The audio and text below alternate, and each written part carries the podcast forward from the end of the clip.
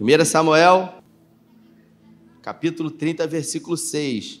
Diz assim: Davi se angustiou, pois o povo falava de apedrejá-lo, porque todos estavam em amargura, cada um por causa dos seus filhos e de suas filhas. Porém, Davi reanimou no Senhor, o seu Deus. Você pode repetir comigo? Porém, Davi se reanimou no Senhor, o seu Deus. Feche os seus olhos. Pai, essa é a tua palavra e nessa noite é em graça, porque tudo é pela graça. Até mesmo a salvação é pela, pela graça mediante a fé. Que em graça o Senhor fale conosco, o Senhor ministre aos nossos corações, o Senhor use essa palavra para nos direcionar segundo aquilo que temos como desafios diários, inclusive nessa semana que começa hoje. Em nome de Jesus, amém. Esse texto aqui, ele fala um, em um dos momentos mais difíceis da vida de Davi. Aqui Davi, ele demonstra uma angústia terrível na sua alma. Esse texto fala em um dos momentos que Davi muito chorou. Algumas traduções dizem que ele chorou muito. E ao chorar demais, Davi havia perdido tudo aqui nesse contexto. E a gente acaba observando que a vida de Davi, do melhor rei da nação de Israel, não foi uma história perfeita, não é uma biografia, sabe, ascendente. Pelo contrário, a vida de Davi é uma vida que possui muitos reveses, que possui muitos altos e baixos, que possui muitos recomeços e a pergunta que eu me faço é: por que que na nossa vida existem tantos desafios? Por que que a gente tem que lutar tanto? Essa semana eu conversava com alguém que disse para mim, pastor, eu eu cansado. Eu tô cansado já de lutar.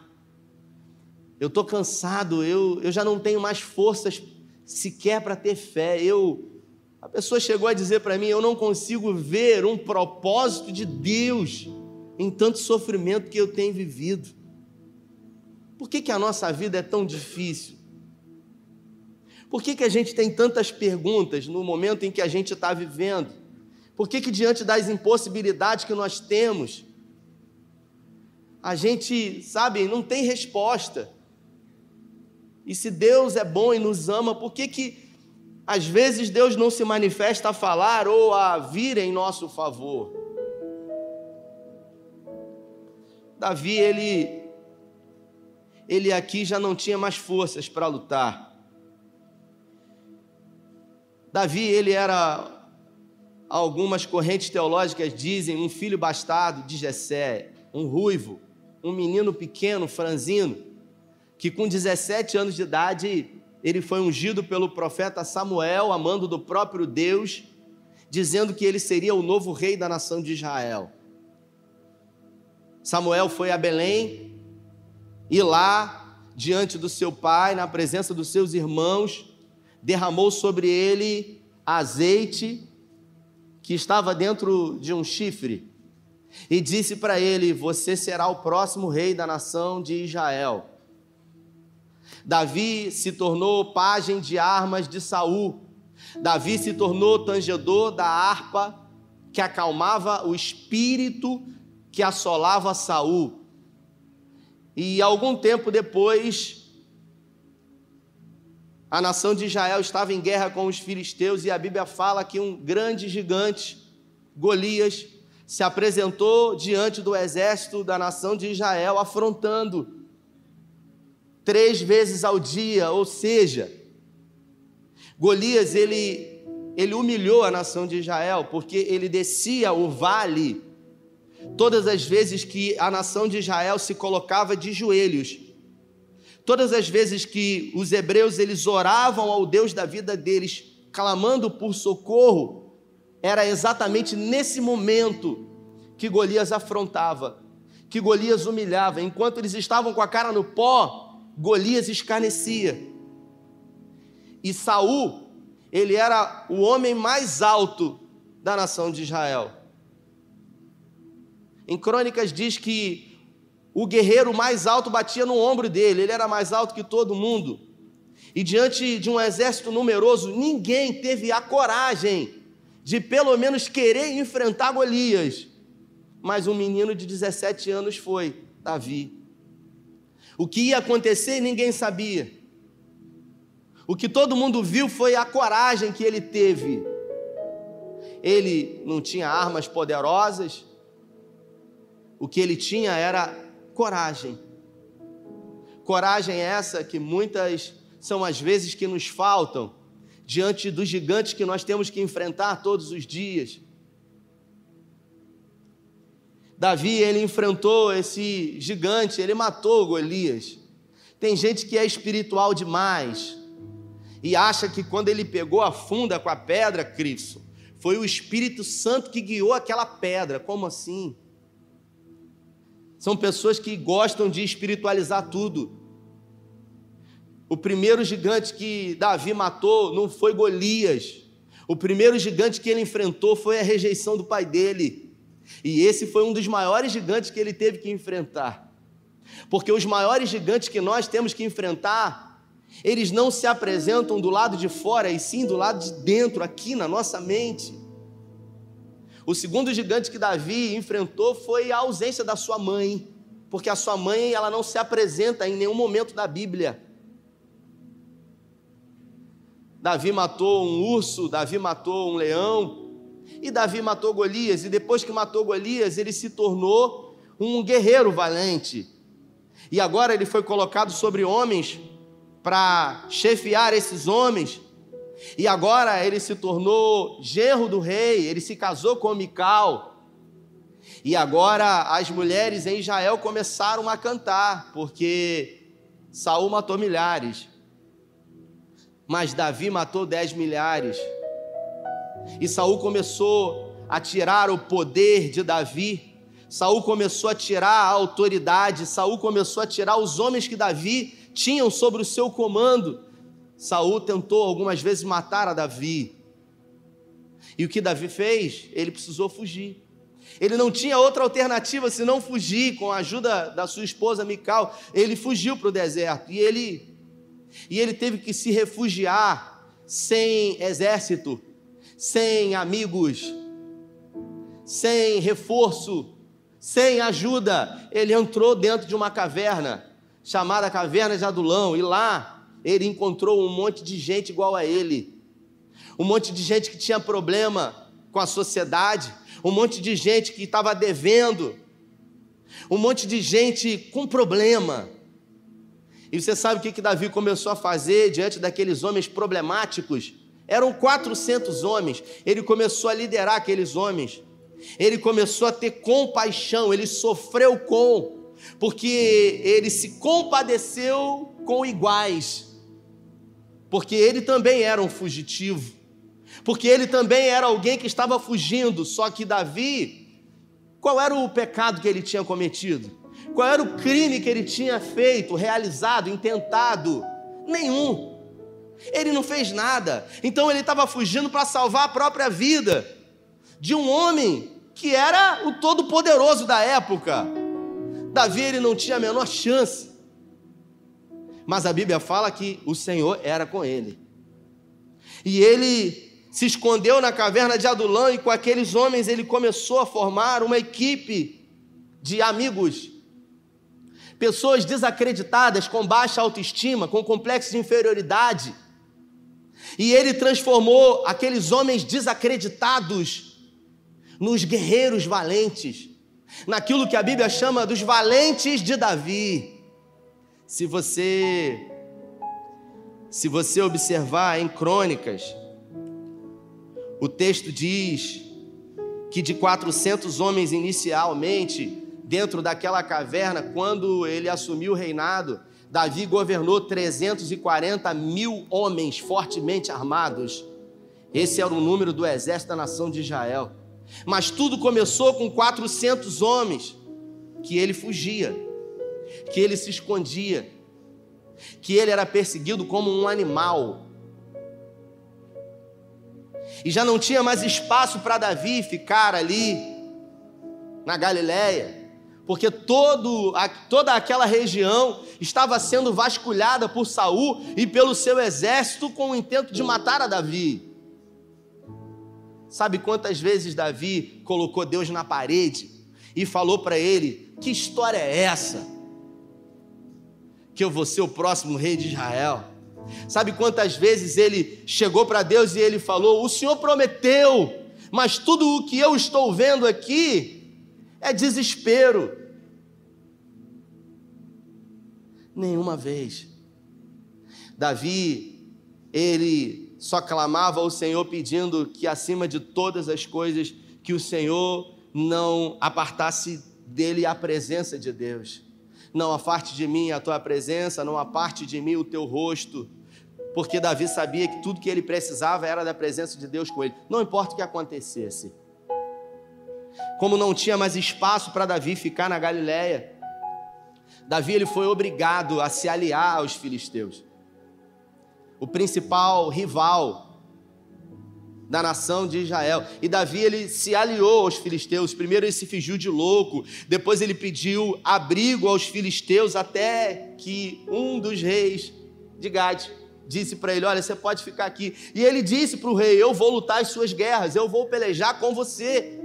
E você sabe o que ele fez com os 400 homens? Ele começou a lutar pelos filisteus. Então, ele ia atrás dos amalequitas, ele ia atrás dos amorreus, ele perseguia, ele conquistava territórios, e a cada conquista Davi mostrava lealdade ao rei filisteu. Aquele que era um dos principais, aquele que havia derrotado o mais importante guerreiro dos filisteus, agora estava guerreando por eles. É um paradoxo. É um paradoxo porque as pessoas que mais deveriam ajudar e apoiá-lo estavam contra ele, perseguindo ele. A Bíblia fala que os inimigos do homem são os da própria casa. Muitas são as vezes que na nossa vida é assim. Do lado de fora, sofrimento, injustiça, sendo perseguido como um animal. Do lado de dentro, a sua fé estava sendo preparada. Do lado de dentro, ele estava crescendo espiritualmente. Porque tudo o que a gente vê é aquilo que está do lado de fora. Mas aquilo que está sendo construído e gerado do lado de dentro, quando a gente está vivendo um tempo de vale, de adversidade, isso não é visto aos olhos naturais. Davi só tinha cabeça para poder fugir de Saul mas enquanto ele fugia de Saul e se aproximava da presença de Deus, Deus preparava para ele ser o melhor rei que a nação de Israel teve, fazendo com que ele liderasse rebeldes, pessoas com problemas, com dificuldades, fazendo com que ele se tornasse alguém humano diante das dificuldades daquelas pessoas. Davi, ele não não pôde mais ir a Belém, estar com seu pai, estar com seus irmãos, ele não pôde mais estar com Mical, a sua mulher, ele não pôde mais estar com o exército e os amigos que ele havia conquistado lá no exército, como o seu amigo Jonathan. Davi ele se tornou um fugitivo procurado, mas Deus estava usando as circunstâncias e os desafios para preparar Davi para ser o melhor rei que a nação de Israel teve. Por isso que Paulo diz em Romanos no capítulo 8, no versículo 28, Paulo diz o seguinte: todas as coisas. Paulo não fala algumas coisas. Paulo diz: todas as coisas cooperam juntamente para o bem daqueles que amam a Deus são chamados segundo um propósito. Eu gosto muito de citar esse versículo de uma forma diferente, Cíntia, que diz o seguinte: se você ama a Deus de verdade, tudo vai empurrar você para um lugar que é o propósito de Deus. O propósito de Deus, eu vou repetir. O problema é que o propósito de Deus talvez seja diferente do nosso. No outro dia eu disse numa mensagem minha: Abro mão dos meus sonhos Dá uma nota aí? Qual canto? Abro mão dos meus planos. Né? Isso. Não é isso? Te... Abro mão. A gente canta, irmãos. Abro mão dos meus sonhos. Irmãos, falar uma coisa para você. Qualquer vontade diferente da minha não é boa, não, é ruim. Inclusive a vontade de Deus. No primeiro momento vai ser. Sabe? Porque quando as perguntas vêm e não tem resposta, a gente chora. Só que na igreja a gente tem que estar bem o tempo inteiro. Na igreja a gente tem que ter sempre milagre, a gente tem que sempre ter uma resposta. A gente, e a gente não tem resposta para tudo. E o milagre nem sempre acontece. Porque às vezes eu oro por alguém com fé e a pessoa morre. Às vezes, semana passada eu fiquei gripado, preguei com febre, estou até hoje aqui me convalescendo aqui, tentando me recuperar. Senhor, mas eu sirvo, eu sou um pastor. Não, eu sou, eu sou. Você é o quê? Você é um ser humano que está aí mesmo. Um dia uma pessoa me perguntou, dez anos tentando engravidar, na sua opinião, por que, que até hoje não veio da barriga? Aí eu olhei para a pessoa e falei assim: Você quer mesmo saber? A pessoa falou: Quero. Aí a pessoa disse: Deus falou com você? Eu falei: Não, eu já tenho a resposta. Contingência. Contingência. Repita comigo: contingência. Num determinado grupo de pessoas, algum grupo menor de pessoas vai ter algum tipo de problema. É assim na vida. Mas essas pessoas servem a Deus, e daí? Porque Paulo diz em Corinto que se esperamos em Cristo somente nessa vida, somos de todos os homens os mais miseráveis. Eu aprendi lendo o Evangelho de Lucas que quem Jesus ama também sofre. Quem Jesus ama também fica doente. Quem Jesus ama também morre. Mestre, aquele a quem tu amas está enfermo, Lázaro. Não ficou enfermo só, morreu. Aquele a quem tu amas. Davi, ele ele precisou fugir Davi ele precisou se esconder e num determinado momento lutando contra os filisteus, a Bíblia fala que esse rei convidou Davi para lutar contra a nação de Israel. E sabe o que Davi fez? Davi disse que ia. Eu vou lutar. E ele foi. Só que quando chegou lá no acampamento, os príncipes dos filisteus disseram: ele vai trair a gente. Ele vai trair. Ele não vai lutar contra o povo dele, vai ser uma oportunidade dele estar no meio da gente, matando a gente, então é melhor ele não ir.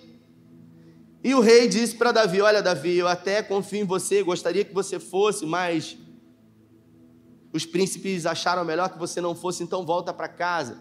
Davi estava morando numa, numa cidade chamada Ziglag, a três dias de viagem de onde ele estava. E Davi resolveu tirar um tempo de folga com a sua família. Afinal, ele estava já guerreando há um bom tempo, seus homens estavam cansados.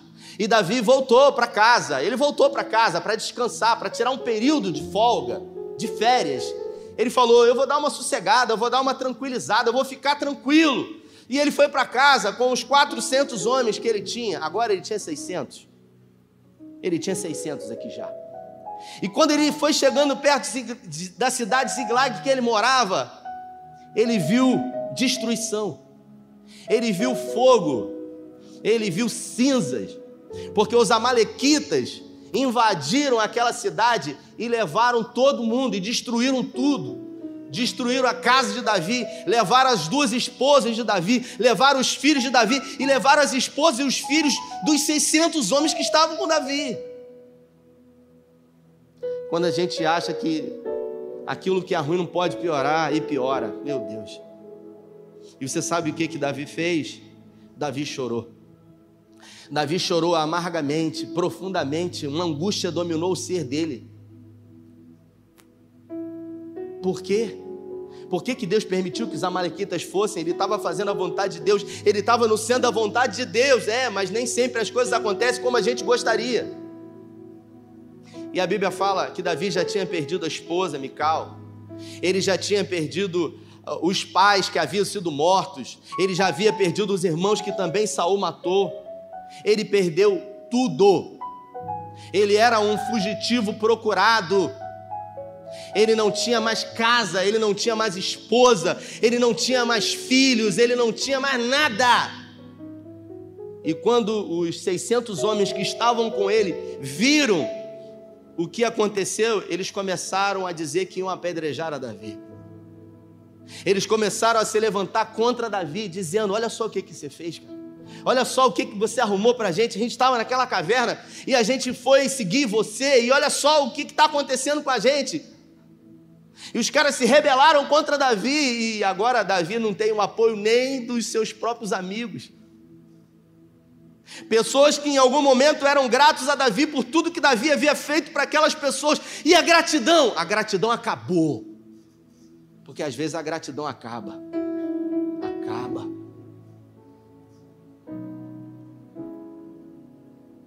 Tem gente que acha que o oposto do amor é o ódio.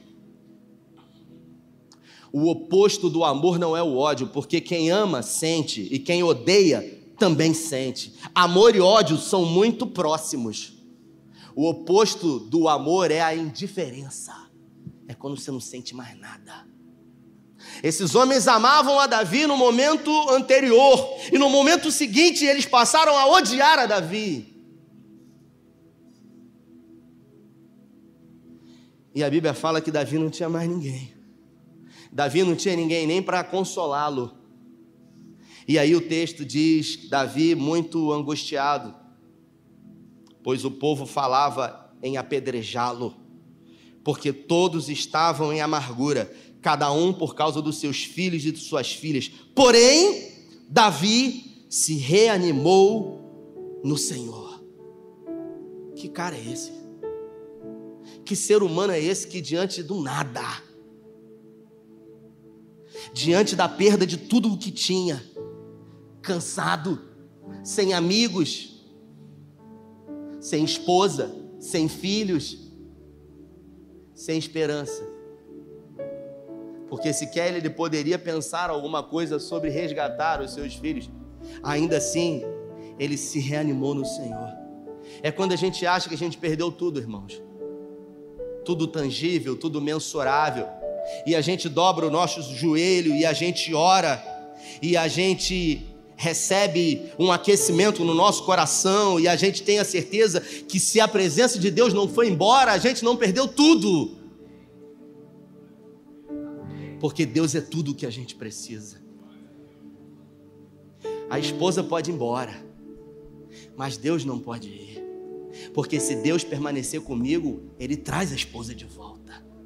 O filho pode sair de casa e ir para as drogas, mas se Deus permanecer comigo, Deus traz o filho de volta. Quem não pode sair é a presença do Senhor. Por isso que no Salmo 51 ele diz: Pequei contra ti, somente contra ti. E ele diz: Traz de volta a alegria da salvação. É quando a gente perde a alegria de saber que somos salvos nele, de, de saber que além dessa vida existe outra, que não há dor, não há sofrimento, não há choro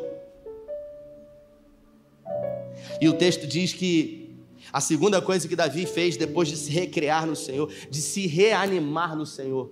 Sabe, quando você está aflito, angustiado, não sabe o que fazer, muitas foram as vezes, irmãos. Muitas foram as vezes que eu não soube o que fazer. No final aqui hoje do culto de manhã eu atendi um casal aqui. A pessoa me pegou aqui, não, eu preciso falar com você, senão, e aí, cinco minutos a gente sentou, contou uma história difícil, está sentado aí em algum lugar que eu vi. Uma história muito difícil, e aí a pessoa contou a história, eu ouvi, e obviamente, contando para o pastor, acha que o pastor tem resposta para tudo. E eu não tenho resposta para tudo, porque eu não sou Deus, só Deus tem resposta. E eu disse para essa pessoa: vamos conversar, para esse casal, vamos conversar essa semana. Por que, que eu disse isso para o casal? Eu não tenho nenhum problema de falar, porque quando eu não sei o que fazer na minha vida, eu aprendi que eu tenho que orar. Eu não tenho que buscar ajuda com a agiota. Eu não tenho que me enrolar mais em problema. Eu não tenho que buscar saídas do meu jeito, da minha maneira. E Davi, a segunda coisa que Davi fez, buscou a presença do Senhor. Davi chamou o sacerdote. Ele chamou o sacerdote e disse para ele: Olha, coloca o éfode. O éfode era uma estola sacerdotal, uma roupa, um colete sacerdotal que tinham duas pedras aqui. E essas duas pedras elas falavam naquela época, Urim e Tumim. As pedras elas reluziam conforme a pergunta que era feita. E o texto diz que Davi se dirigiu ao sacerdote dizendo: Porventura devo eu seguir os amalequitas? Irei alcançá-los? E se alcançá-los, irei prevalecer contra eles? Davi foi buscar no Senhor resposta. Davi não sabia o que fazer, e quando eu e você não sabemos o que fazer, nós temos que orar. Nem sempre Deus responde na hora que a gente quer. Mas Deus sempre fala. Eu aprendi na minha vida, Jefferson, que o silêncio de Deus fala muito. Porque quando Deus está em silêncio, quer dizer que Ele está trabalhando. Tem uma história de um, de um amigo, de um pastor que um dia na sua casa, desesperado, angustiado, ele morava num apartamento e ele viveu uma situação muito difícil, angustiado, desesperado, dias difíceis. Um dia ele entrou no banheiro desesperado, pegou o batom da mulher dele. Aí ele escreveu no espelho assim do banheiro, com o batom da mulher dele. Ele estava desesperado. Deus está trabalhando. Ele falou: Eu preciso ler isso todos os dias. Eu preciso entender que mesmo no silêncio Deus está trabalhando. E ele escreveu: Deus está trabalhando. E, e Deus estava trabalhando, mesmo que que ele não visse. E algum tempo passou. Ele mudou para uma casa, vendeu aquele apartamento, alguém limpou aquilo, obviamente, antes de vender. E aí um dia ele estava em casa, a proprietária que havia comprado o apartamento ligou para ele, muito intrigada, disse para ele: Olha, você me desculpa, mas eu estou com uma inquietação aqui. Eu vou tomar banho no, no banheiro, aí eu fico no chuveiro, e aí fica aquela fumaça, e de repente aparece no espelho, escrito um negócio, como quem estava escrito alguma coisa dentro. Deus está trabalhando. Eu não tenho religião, eu estou preocupado com isso. Pode me dizer o que, que é isso? E ele disse: Isso é porque ele está trabalhando. Mesmo antes de você tomar banho, quando você olha para o espelho, você não vê nada. Mas quando a torneira quente ela é aberta, a fumaça ela apresenta diante do espelho e ela revela aquilo que os olhos naturais você não consegue ver. Deus está trabalhando mesmo que você não veja. Deus está trabalhando mesmo que você não sinta, mesmo que você não perceba. Deus estava transformando a estrada de Davi em uma estrada que ia levar ele para ser o melhor rei da nação de Israel. Mas que estrada é essa? É a estrada de Deus, porque os caminhos de Deus são diferentes dos nossos. Talvez se nós fôssemos Deus, faríamos diferente. E é por isso que quando eu e você murmuramos e reclamamos, nós dizemos para Deus: se eu tivesse no seu lugar, eu faria diferente comigo. Toda vez que eu murmuro, eu digo para Deus que se eu tivesse no lugar dele, eu faria diferente. A Bíblia fala que Deus habita em meus louvores. E se Deus habita em meio aos louvores, Satanás ele habita em meio à murmuração. A murmuração é para o diabo aquilo que a adoração é para Deus. Por isso, quando eu murmuro, eu adoro ao diabo. E a Bíblia fala que Davi perseguiu. Davi avançou com 600 homens extremamente cansados, desesperados, fracos, sem força, sem fé. Até que num determinado momento, 200 homens falaram: Eu não aguento mais eu sei que meus filhos estão lá, minha esposa, mas ó, vamos dar um tempo aqui, vamos descansar e depois a gente vai. Eu não aguento mais. Eles encontraram um etíope que ficou pelo caminho e Davi falou: Nós vamos avançar, fiquem aqui. E Davi avançou com 400 homens. E quando Davi chegou aonde aqueles homens estavam, através de uma estratégia que o próprio Deus fez, ele conseguiu sitiar a cidade e durante um dia inteiro ele guerreou e ele matou todos aqueles homens. Somente 400 fugiram a camelo. Somente a mesma quantidade de homens que Davi tinha conseguiu fugir. E todo aquele exército pegou os despojos daquela guerra e retornaram. E chegaram diante daqueles 200 homens que haviam ficado cansados. E sempre tem um, né? Ó, vocês não vão receber nada. Pega a mulher e os filhos de vocês aí E se deem por satisfeito que a gente foi lá fazer o trabalho de vocês. E Davi falou: Não, não, eles vão ter tanto direito quanto nós. Mas peraí, mas eles não foram. Não, não, mas. Mas no reino de Deus não é assim. Porque não foi a gente que venceu, foi o Senhor que nos deu a vitória. Então eles são como nós e vão receber aquilo que nós recebemos. Você percebe que Davi, ele era um homem segundo o coração de Deus, não era pelo que ele tinha. Porque quando ele foi intitulado pelo profeta Samuel, um homem segundo o coração de Deus, ele tinha 17 anos. E tudo o que ele havia recebido é rejeição e abandono. Ele era um homem segundo o coração de Deus, pelo coração que ele tinha diante do Deus da vida dele. Eu pergunto para você, talvez você hoje esteja vivendo na sua vida um momento difícil, um momento de muita dificuldade, um momento que você ora e às vezes não tem nem paciência para orar. Você já logo busca ajuda de alguém. Davi perdeu tudo que ele tinha aqui. Ele não sabia o que ia acontecer depois, porque nem sempre Deus revela tudo que ele vai fazer. Sabe por quê? Porque você não tem estrutura eu não tenho estrutura para Deus revelar tudo que Ele vai fazer. Se Deus despejar para nós agora aqui tudo o que Ele vai fazer a gente passar, a gente não tem estrutura. Por isso que a Bíblia fala: basta cada dia o seu mal. Agora, você é mais forte do que você imagina. Você é mais forte do que você imagina, e todas as vezes que você se sente fraco, Deus olha, está vazio de si, então eu vou encher ele de mim. E o poder dele se aperfeiçoa na sua fraqueza. Davi percebeu que a coisa mais importante que ele tinha não era a vida dele.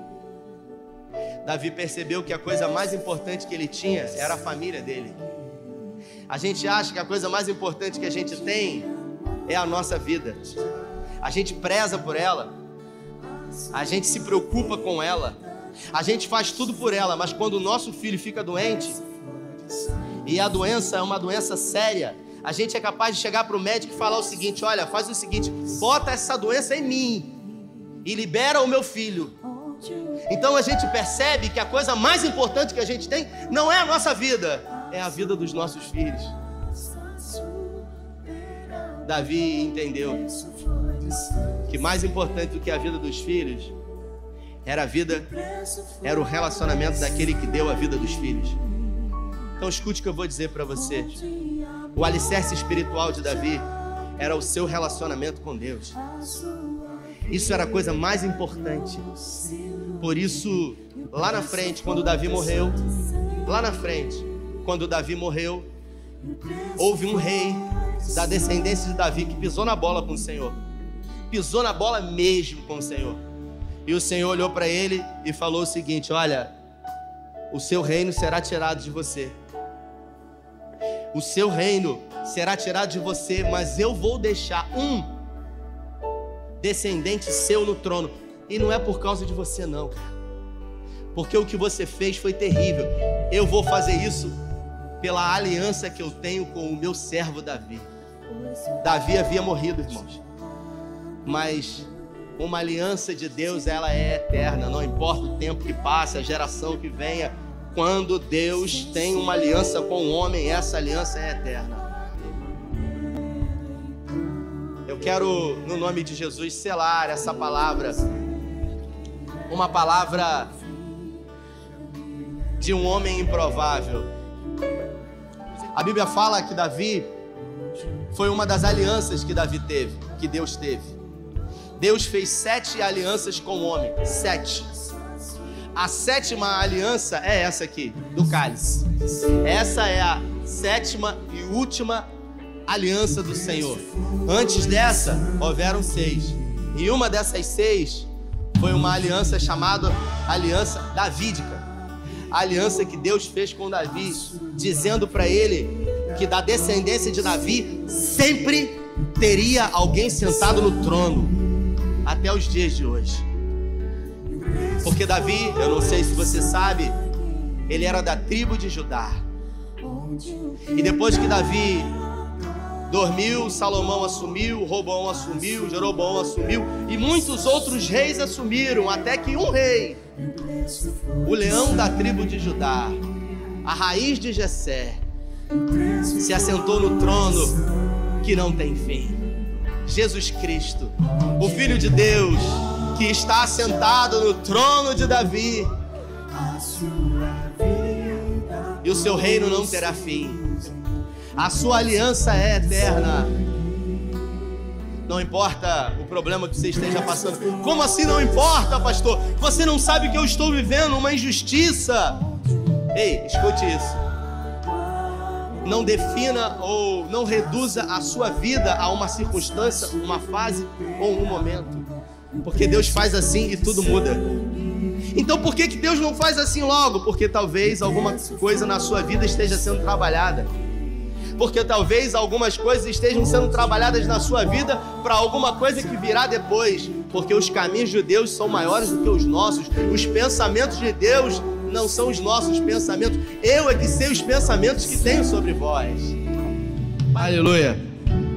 Eu já falei algumas vezes isso aqui, mas esse era um momento que me deixava apavorado quando eu era um novo convertido. Sabe? Eu não era muito firme, aquela coisa. Então eu já sabia qual era o domingo da ceia, eu não ia na igreja. Eu sabia, principalmente porque tinha sempre uns irmãozinhos que ficavam, ao invés de tomar conta da sua vida, olhando assim. E isso para mim era terrível, cara. E eu morria de medo, porque o pastor ele ficava gritando: examine-se, pois, o homem a si mesmo. Eu, e eu me examinava, irmão. Tava ruim o negócio. Tava ruim. Deus. E eu falava: Deus, Deus vai me castigar mais ainda. Já tô, já tô numa vida desgraçada, sem a graça. Desgraçada quer dizer sem a graça. E ainda vou botar a mão nesse negócio aqui. Até que a gente começa a se relacionar com a palavra e com esse Deus de amor, e a gente percebe que Deus não muda, mas que as pessoas elas interpretam a Bíblia de acordo com a sua vontade. Aqueles que exigiam muitas vezes de mim, sabe? Uma santidade eram aqueles que muitas das vezes lhe faltavam muito mais do que a mim mesmo. Sigmund Freud ele diz que todo excesso, todo excesso esconde uma falta. É gente que prega demais um negócio, você vai ver que está faltando alguma coisa ali. Porque o evangelho ele é simples, mas ele é poderoso, ele é transformador. E o texto que Paulo usa para a ceia, ele diz: Examine-se, pois, o homem a si mesmo. E todas as vezes que o meu pastor falava isso, eu tremia mesmo. Mas ele parava de propósito nesse momento. Examine-se, pois, você, jovem. Isso me destruía, isso me diminuía.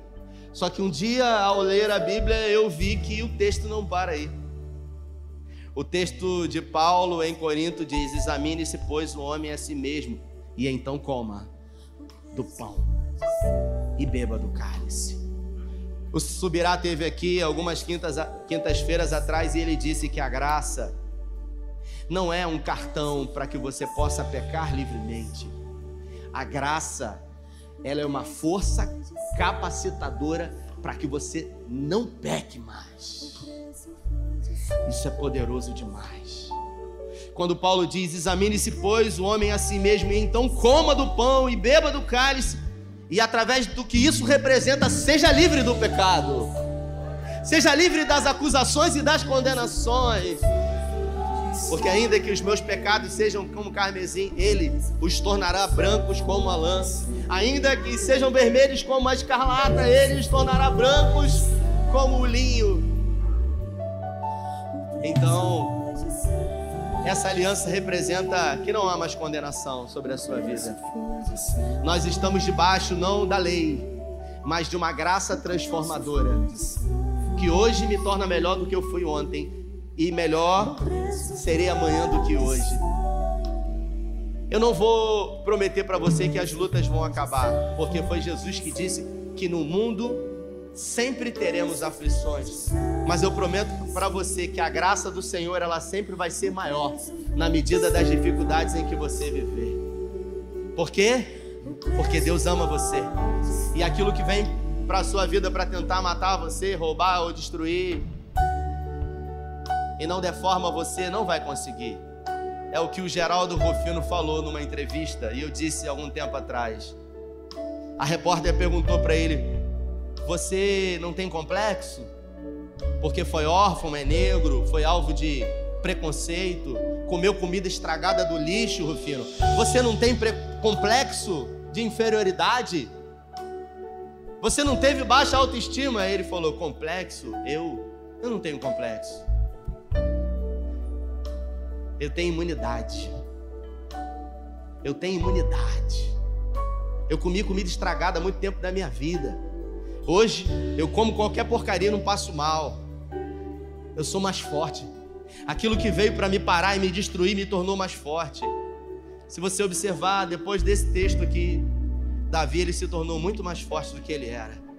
Porque as lutas e dificuldades desse tempo presente jamais poderão se comparar com a glória que há de se revelar a nós em Cristo Jesus. Talvez nos últimos dias e meses você tenha perdido algumas coisas. Talvez você tenha perdido até entes queridos, amigos nessa pandemia, pai, mãe. Se eles estão salvos, você não perdeu. Um dia você vai estar com eles novamente. Talvez você tenha feito, perdido dinheiro em negócios que você fez e talvez não era para fazer, escolhas que você teve. Talvez você tenha perdido o emprego, mas esse cálice que está na sua mão, e se ele está na sua mão com a consciência diante da palavra que foi ministrada, isso quer dizer que existe uma coisa que você não perdeu, que é a presença de Deus que está com você. E se você não perdeu a presença de Deus, todas as outras coisas podem ser restituídas nele. Porque a Bíblia fala que Davi se reanimou no Senhor. E ao se reanimar no Senhor, ele se levantou e ele foi em busca daquilo que foi levado. E Deus permitiu e deu forças para que ele conseguisse ser restituído de tudo que foi perdido. A minha oração é que Deus restitua você, a sua casa, a sua família, e que a coisa mais importante que sempre você priorize em valorizar seja a presença de Deus na sua vida, porque na presença de Deus há abundância de alegria. A presença de Deus dá aquilo que o dinheiro não pode dar: o sono, a paz, a alegria, a esperança, a fé e a certeza de que Deus em Cristo sempre nos conduzirá em vitória. Aleluia. Estenda sua mão para frente assim. Todo dia é um dia. Todo novo dia é uma nova chance. É uma nova oportunidade. Mesmo diante de um problema, de uma ausência, que a glória de Deus se manifeste na sua vida. Eu quero profetizar na sua vida que esse mês de junho, que começou alguns dias atrás, todos os dias desse mês de junho, será uma oportunidade da graça capacitadora do Senhor superabundar na sua vida e dar a você as estratégias, as saídas que você precisa para os desafios que você vai enfrentar.